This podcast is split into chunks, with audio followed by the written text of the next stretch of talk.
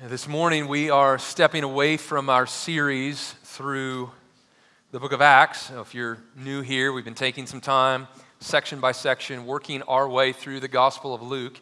We're going to step away from that for the next several weeks to think about the birth of Jesus, which should not be all that surprising given that we are three weeks away from Christmas. Isn't that crazy? Three weeks from today, we will be meeting right in here at 10:30 to celebrate the birth of Jesus Christ. That's amazing. So there are lots of ways at Christmas time that we can think about the birth of Jesus. We can for example think about the birth of Jesus through the eyes of those who saw him, through Mary and Joseph and the shepherds. Or we could look at the birth of Jesus through the perspective of the prophecies. There were hundreds of prophecies made about Jesus and his life and his birth, and all of them came true. That'd be another great way of looking at Jesus. But what I want to do for the next five weeks is I want us to look specifically at Jesus' birth from the perspective of kingship. Kingship. The Bible teaches us that Jesus was born a king. We don't really have many kings today, and the closest thing we have is, is Charles now, right? He had to wait, what, like 67 years to become king? Jesus was born king. And not just any king, as we will see this morning, he was born the king of all kings. So if you're taking notes this morning, the title of this series for the next five weeks will be called Born is the King. Born is the King. But before we jump in this morning, let me just kind of give a short infomercial about uh, some resources that might be helpful. We won't do this every week, we'll just do this one time.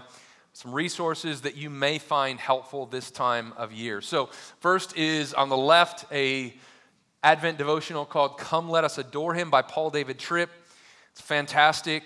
It just walks through beginning December 1st all the way up through Christmas and just provides a short reading, scripture reading, and a short uh, reading each day to, to kind of coincide with the scripture reading, preparing your heart for the birth of Jesus. Excellent. If you're an adult, this would be a fantastic resource, or maybe if you're married or dating, this would be a fantastic resource to go through together, kind of read over together. Uh, the resource on the far right is specifically geared towards families with young children. So if you have little ones in the house, elementary school age and younger. It does a fantastic job kind of filling in the gap that we as parents sometimes miss, which is yes, Jesus was born as a baby, but why was Jesus born? Like, Jesus wasn't born just to stay a baby, Jesus was born to become a human and to live and to grow up and then to die and to rise from the dead and so uh, Marty Machowski does a fantastic job in Prepare Him Room and just kind of tying all of that together. We have that in the bookstall as well. Then the resource in the middle, we do not have in the bookstore. So you're going to have to just order that. They don't sell on Amazon. You have to go to the website. But uh, it's called The King is Coming. And Tara and I and our kids have done this for the last number of years. They are Advent blocks.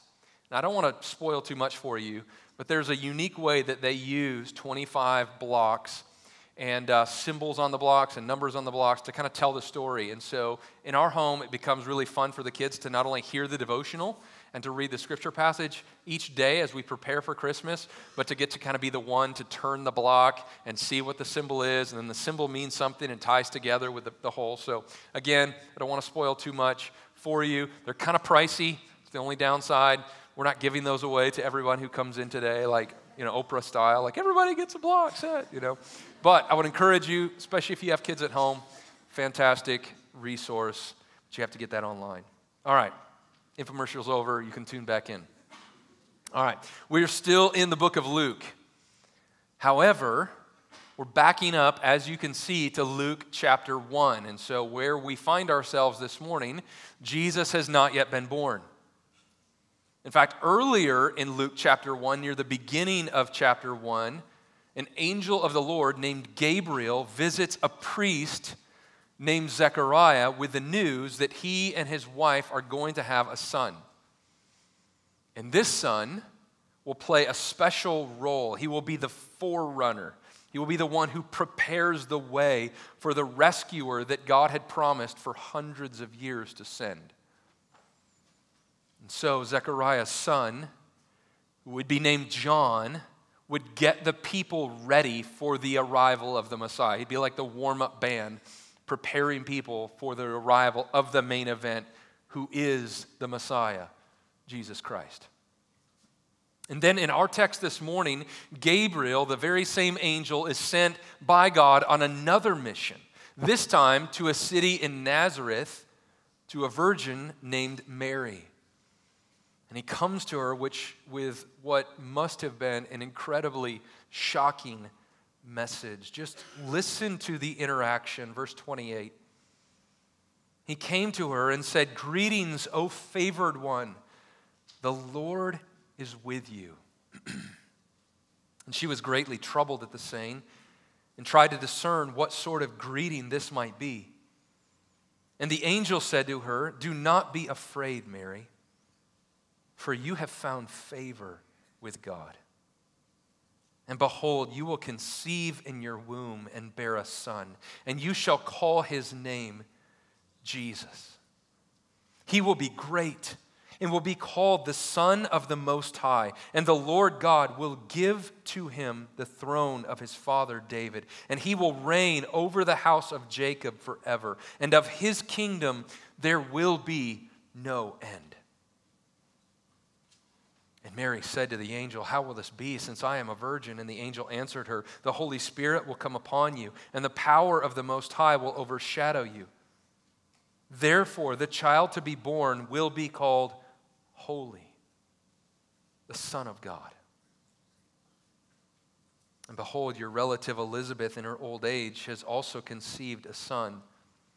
And this is the sixth month with her who was called barren, for nothing will be impossible with God.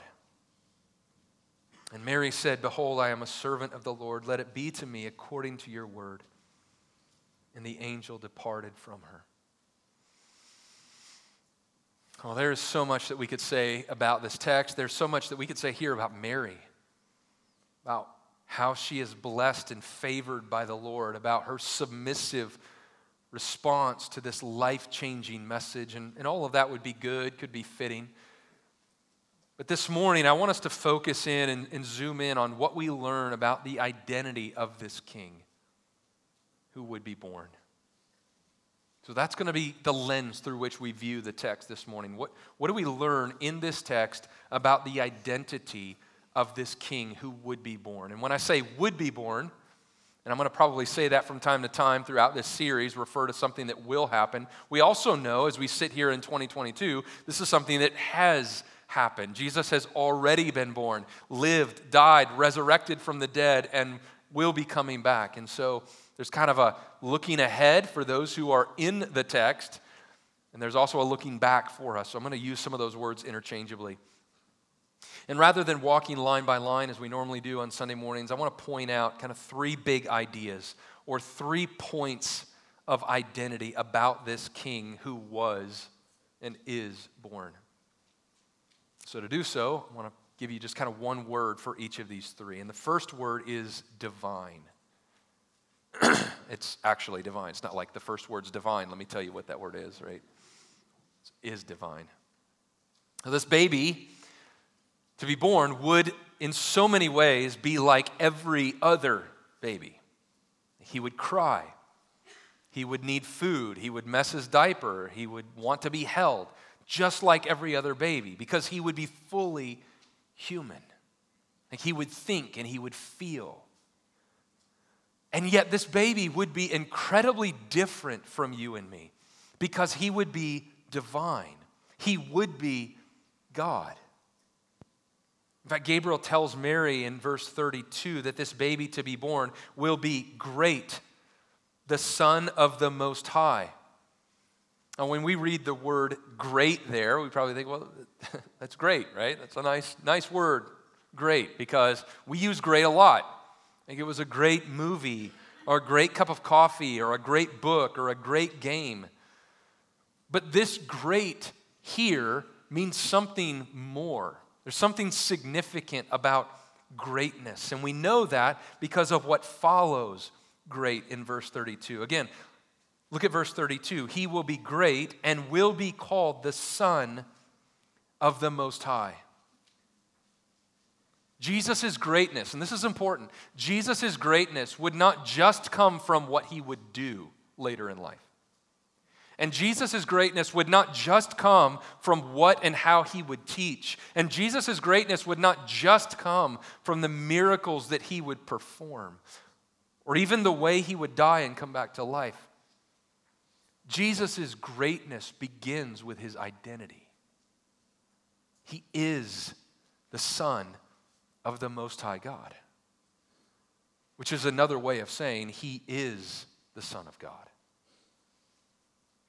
Jesus was born divine. He is God in a human body. And if you've spent much time around the church at all, or around Christianity at all, around the Bible at all, you're probably quite familiar with that terminology that Jesus is God in the flesh. But if maybe you're newer to Christianity or newer to the church or newer to the Bible, you're thinking, okay, wait a minute, like hold the phone. That is a significant message. I mean, that's, that's a big deal. You're saying that this person who was born, a, a full human being, was also fully God? Yes, that's what we're saying. In fact, that's what Orthodox Christianity for over 2,000 years has said. So maybe this morning you're a bit skeptical of that, and that's okay. You're, you're in the right place to be if you're a bit skeptical about that. We should ask the question then well, how was Jesus divine? How is Jesus divine? And part of the answer to that question of how Jesus is divine is connected to what Gabriel says here, communicates to us here, that God would send his son to be born into the world as a human. Part of the way that Jesus was divine is because he came from the Father. In fact, Paul would write to the church in the city of Philippi, and he would say this Have this mind among yourselves, which is yours in Christ Jesus. In other words, okay, church at Philippi, believers, I want you to think in the same way that Jesus thought like this. Who, verse 6, talking about Jesus, though he was in the form of God, did not count equality with God a thing to be grasped, but emptied himself by taking the form of a servant, by being born in the likeness of men. And being found in human form, he humbled himself by becoming obedient to the point of death, even death on a cross. Paul says, Christian, your life is to be marked by the same humility that marked Jesus' life. And we see Jesus' humility on full display in the reality that Jesus did not count the privileges of his divinity as something he just wanted to hold on to for his own sake, but he emptied himself. Now, Jesus did not empty himself of his divinity, but he emptied himself for a time of the privileges of his divinity so that he might for all time take on flesh, so that he might be obedient to the point of death, even death on a cross, so that he might be our Savior. And therefore, Paul says in verse 9, God has highly exalted him and bestowed on him a name that is above every name. We're going to talk in just a few minutes about what that name is. So that at the name of Jesus, every knee should bow in heaven and on earth and under the earth, and every tongue confess that Jesus is Lord to the glory of God the Father. In fact, Paul makes this very same point about Jesus' pre existence and how he was born as a human into our world. God sending his son. He makes the same point in a more condensed way. You might be thinking, well, why didn't you just lead with a condensed way? When he writes to the Galatians, Galatians chapter 4, when the fullness of time had come, when the time was just right, in the master plan of God, God sent forth his son. He didn't create his son out of nothing. He didn't make his son, but he sent forth his son, born of a woman, which is what we're reading right now, born under the law, meaning he came to live and walk on this earth and to be fully obedient to the law of God that we have not been obedient to, so that we who are under the law might receive adoption as sons through him. So, how was Jesus both fully man and fully God? Well, it's because God sent his Son, his Son who eternally existed with the Father. In fact, some of you have probably memorized John chapter 1, verse 1, which talks about Jesus even before he was born in Bethlehem, born of a virgin. And he uses the code word for Jesus, logos, which means word, referring to what Jesus does. But it says, in the beginning was the Word, or was Jesus. And Jesus was with God, and Jesus was God. He was in the beginning with God. So Jesus' life didn't begin in Mary's womb. Jesus has always existed with the Father as part of the eternally existing triune God Father, Son, and Spirit. In fact, this has been a part of historic Orthodox Christianity ever since the, the church was formed by the Lord Jesus Christ, and ever since the Holy Spirit breathed life into the assembly we call the church. In fact, when that doctrine of Jesus eternally existing with the Father was questioned and debated and doubted by some, the church leadership gathered together in a city called Nicaea in the year 325 to, to put into written form so that everyone could see this is the standard, this is what we have always taught, this is what we have always believed. And part of that Nicene creed includes the words that Jesus was begotten, not made. It was not made.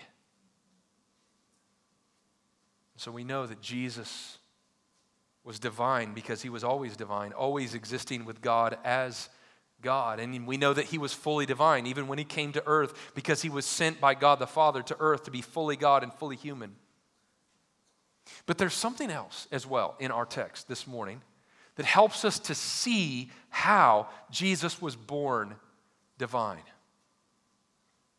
Remember, Gabriel has been sent to a virgin in Nazareth. In fact, we saw that in verse 27 to a virgin betrothed to a man whose name was Joseph. And virgins don't have babies, which is exactly how Mary responds to the angel in verse 34. Look at verse 34. Mary said to the angel, How will this be since I am a virgin? Seems like a perfectly acceptable question to ask in her circumstances. And thankfully, the angel of the Lord gives her the answer. He answers her question. Verse 35 Answer The Holy Spirit will come upon you, and the power of the Most High will overshadow you. So, this baby would not be born like all other babies through the union of a man and a woman. He would be born to a virgin. But notice the point of the virgin birth is not the virgin birth. The point of Jesus being born through the Holy Spirit is not just so that Jesus would be born through the Holy Spirit. There's a therefore in verse 35 that's really significant. In fact, if you're someone who writes in your Bible, I would just encourage you to circle the word therefore because it's really important. The Holy Spirit will come upon you, Gabriel says, and the power of the Most High will overshadow you, Mary. Therefore, or the reason for the Holy Spirit coming upon you and the power of the Most High overshadowing you, the reason for that is so that the child that will be born will be called holy, the Son of God. The reason, Mary, that the Holy Spirit will overshadow you and the power of the Most High will come upon you is so that this child who will be born will not be like every other human being, but rather will be fully God, even as he's fully man.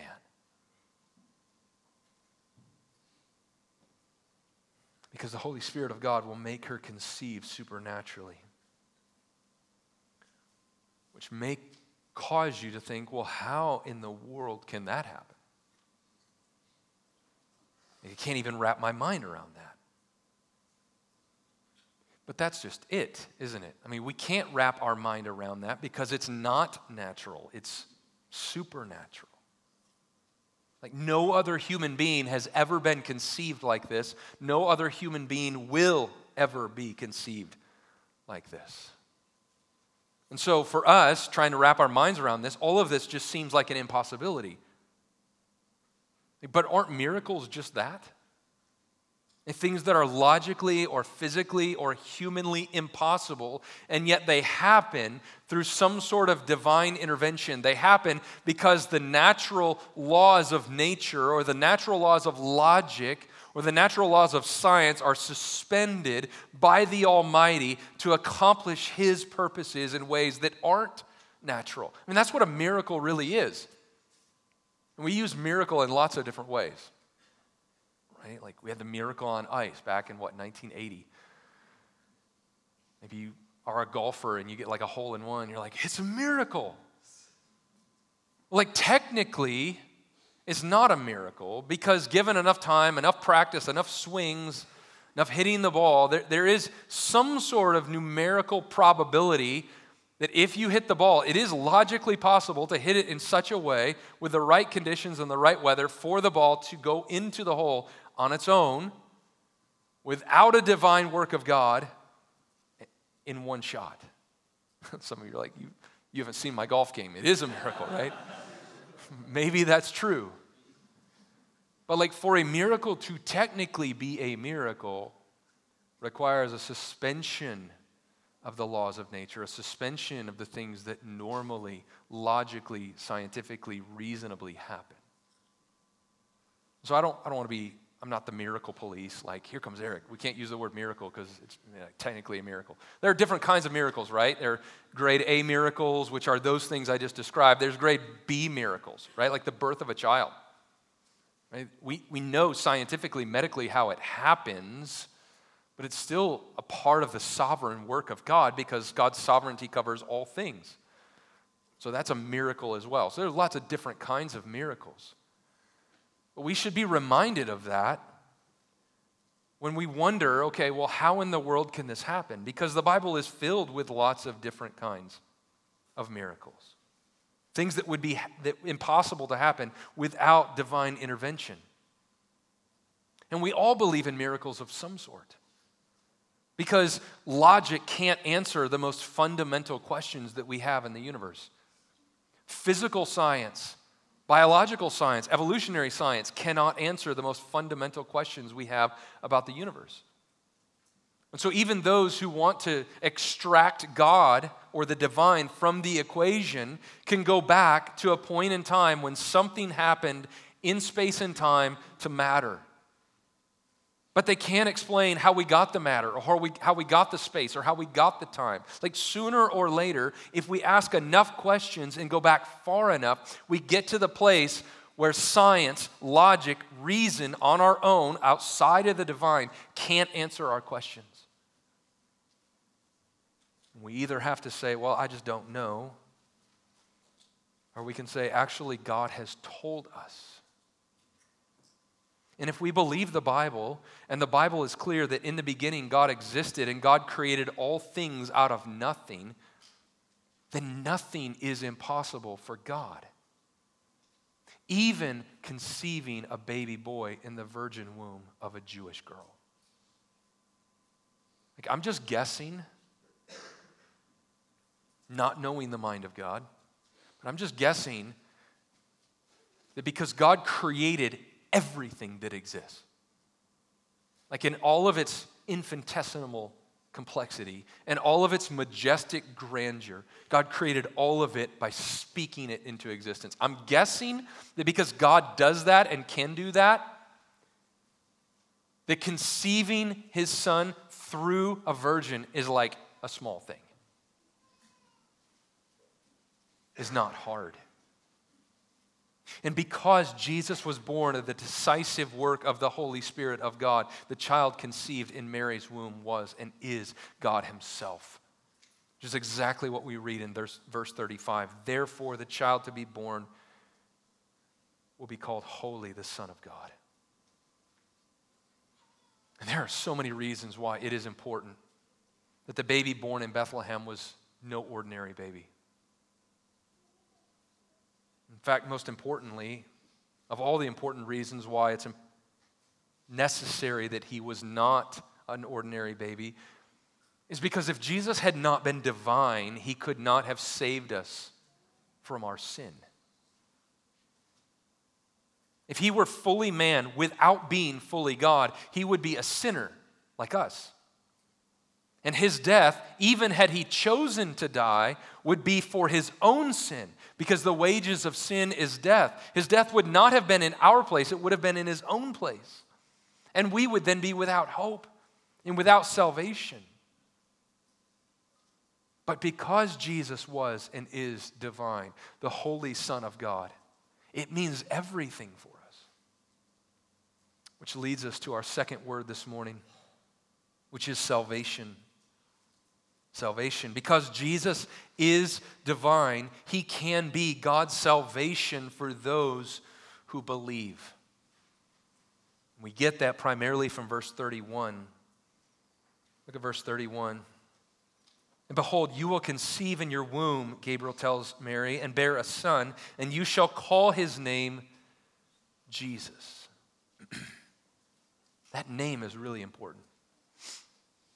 In fact, Paul, in the section that we just read, church at Philippi says, the Father has given his Son the name that is above every name. Now, in our culture today, we put a lot of thought, we put a lot of time into naming our children Like we create lists, don't we? we? There are whole apps that you can use to help you find the kind of name you're looking for. Like answer these 20 questions that helps to guide you to the right kinds of questions. And then you kind of, you know, trying to compare your list with your spouse's list and you find out that maybe you don't like any name on either one of your lists. And then you're trying to like balance that with name association. Like I knew so and so and he pulled my hair on the playground as a kid, so we're definitely not naming our kid that. You're trying to fit that with your last name so that it doesn't sound silly. Then you're thinking about family names and not wanting to offend someone else in the family. And you're trying to do all of those things because we put a lot of weight on names. But one of the areas where we don't often put a lot of weight, at least in our culture, is on what a name means. We know that because maybe if you're a little more savvy on what names mean and you meet someone and they're like, this is little so and so, and you're like, oh, they're, that, that name, you know, means bitter. Or that name means destroyer. And you're like, oh, that's creative, right? You just keep your mouth shut, as you should. Well, we don't often think about that. In fact, uh, I've known folks who, you know, wait years, like their kid is an adult, and then they find their, what their name means in a baby book, and they go back to mom and dad, like, how dare you name me this? Like, you were fine before you knew. Just continue in ignorance, right? It's better that way. But in the world of the Bible, names had meaning, and the meanings were important. In fact, even today, if we do name someone based on a meaning, it's aspirational, isn't it? It's like, I'm going to name my son this because it means mighty warrior. And I hope that it, there'll be a mighty warrior for the Lord. It's aspirational. We're aspiring to something, but not so for God. When God names someone something in the Bible, it's not aspirational, it's revelatory. He's revealing something about them that is true, not something that he hopes might become a reality. And that's the case here. When God's messenger says to Mary, You're going to conceive a baby in your womb and you're to give him the name Jesus, it's important. Like God is naming this baby. And Jesus literally means Yahweh is salvation. Or Yahweh saves, or the Lord saves, depending on how you want to translate it. Think about that. God's message to Mary is you are going to name this baby the Lord saves. Do you think just maybe he's trying to send a message? The salvation that had been promised all the way back in Genesis chapter 3 when sin entered the world, God was now shifting that salvation plan into a whole new gear with the birth of this child. This child will be God's salvation of his people. And God is taking the initiative. And just like he did when Adam and Eve sinned, and God sacrificed an animal and covered their shame, God took the initiative. Just like God took the initiative and provided a boat for a man named Adam to rescue him from the wages of sin.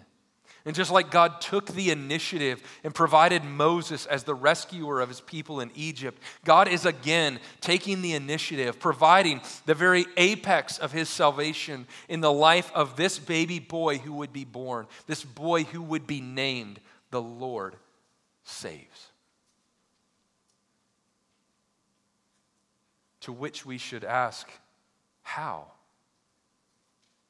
does the Lord save through Jesus? Like, how will Jesus? Just by being born?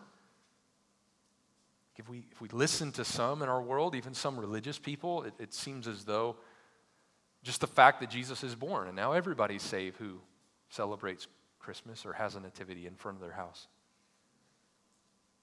But if you remember back to the beginning, after God created all things, the first two humans, Adam and Eve, chose to not honor him as God. They chose to rebel against him, chose to sin. And as a result, all of humanity faces the reality of sin. We are born in sin because we are children of Adam.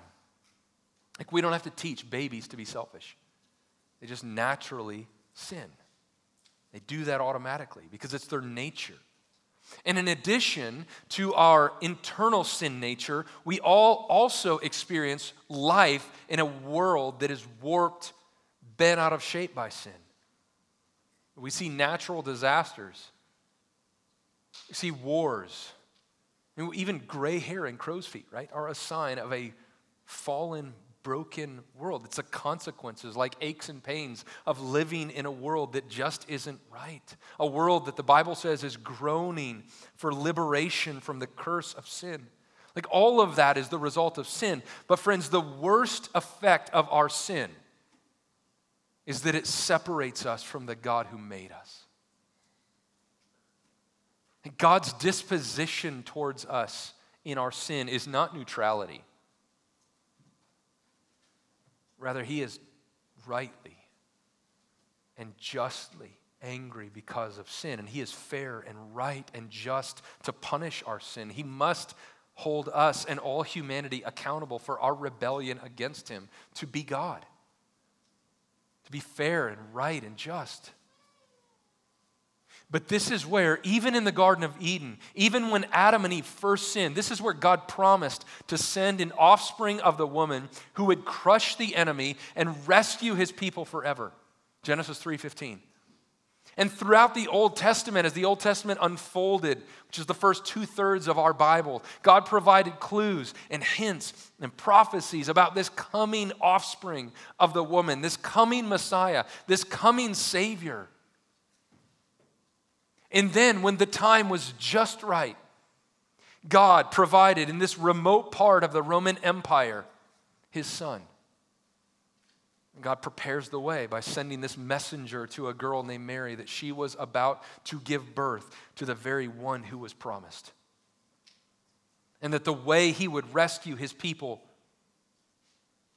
is by living without sin by willingly taking the punishment of our sin upon himself and by paying our punishment in our place on the cross.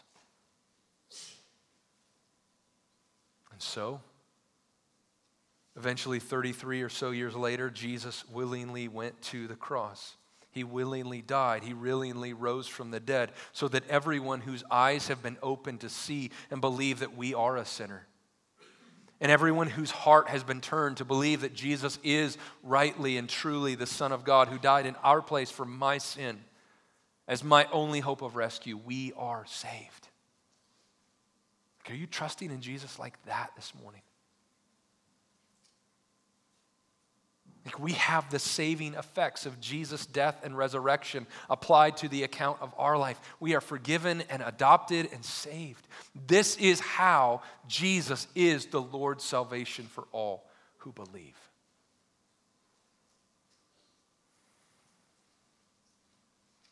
But there's one more word that's important from these verses. and that's the word reign. And if you're thinking, okay, it's 11:59, we have one more word. Let not your heart be troubled. We're going to primarily be looking at this third word, reign, next week when we look at Jesus' lineage, at his family tree, and why that's significant. If a family tree and, you know, like, uh, you know, genealogy stuff, like, completely bores you, it's okay. This won't bore you tomorrow or next week because it's amazing Jesus' genealogy and how it fits together to tell the story of who Jesus is and why he has come and what he has accomplished and what he will accomplish one day when he returns. So, we're going to spend most of our time next week looking at this idea of Jesus reigning, but I just wanted to touch on it this week to kind of whet your appetite for what is to come. Look at verse 32. It says, He will be great and will be called the Son of the Most High and the Lord God will give to him the throne of his father David. And he will reign over the house of Jacob forever, and of his kingdom there will be no end. Like Jesus was born to reign as king, and his reign is unending. And this is not just some future reality, like one day Jesus will reign. The Bible teaches us that Jesus is ruling and reigning right now. That right now there is a human man, fully God and fully man, but still very much in the flesh, who is seated right now at the right hand of the Father, ruling, exercising authority over all things big things, medium sized things, and small things. And it's easy for us to look around in 2022 and to think, well, how in the world is Jesus reigning with all that's going on in our world? And if we really wanted to depress one another, we could just get together and create a gigantic list of all the ways that our world seems broken and wrong and falling apart. Things like cancer and broken homes and jealousy and unforgiveness and wars and political divide and abortion and child abuse, hunger and droughts and floods and evil leaders. And all of that could make us wonder okay, like, so where is God if He is truly ruling and reigning right now? Because I certainly don't see Him. This is where it is helpful to remember that Jesus is ruling and reigning by his Spirit through his church, his people. The fact that as you look around to the right and left, there are people around you who have been saved through the same door of faith in Jesus Christ through his death and resurrection as you. The same people who are seeking to be conformed into the image of God, the same people who are seeking to exercise dominion in our world in ways that are creative and helping our world to flourish through the gospel of Jesus Christ in ways that honor the Lord, that reflect His goodness and His love and His creativity and His grace and His hope. It's also helpful for us to remember that the final chapter has yet to come. Like, God is not done in our world. He has already provided His Son to save us from our sin and to unite us to Him. And He has promised that those who trust in Him have an inheritance, that the best is yet to come. Like we will suffer in this life. We will still face the effects of a broken world and our own sin. But the Bible is clear that God is working all things according to the counsel of his will. And he is working all things according to his master plan. And his master plan is glorious, even if we can't see it right now. And so we can, with wide open eyes, fully acknowledging the reality of our broken world, we can still have hope and joy this Christmas because Jesus has not abdicated his throne. He is still ruling and reigning, he is still working his master plan. If we can't always see it, sometimes the road is hard. But he has promised to provide the Savior, and He provided the Savior. And He promised to redeem a people, and He is redeeming a people. And just as Jesus was born divine, and just as He accomplished His saving work for us, He, God, will see to it that we are brought safely home. He will see to it that our joy in Him is not wasted.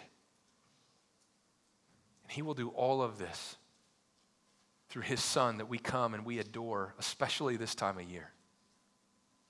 His son, born to a virgin named Mary, given the name Jesus, fully divine, the one who came to save, the one who even now is reigning and will reign forever and ever and ever. Would you stand? Let's pray.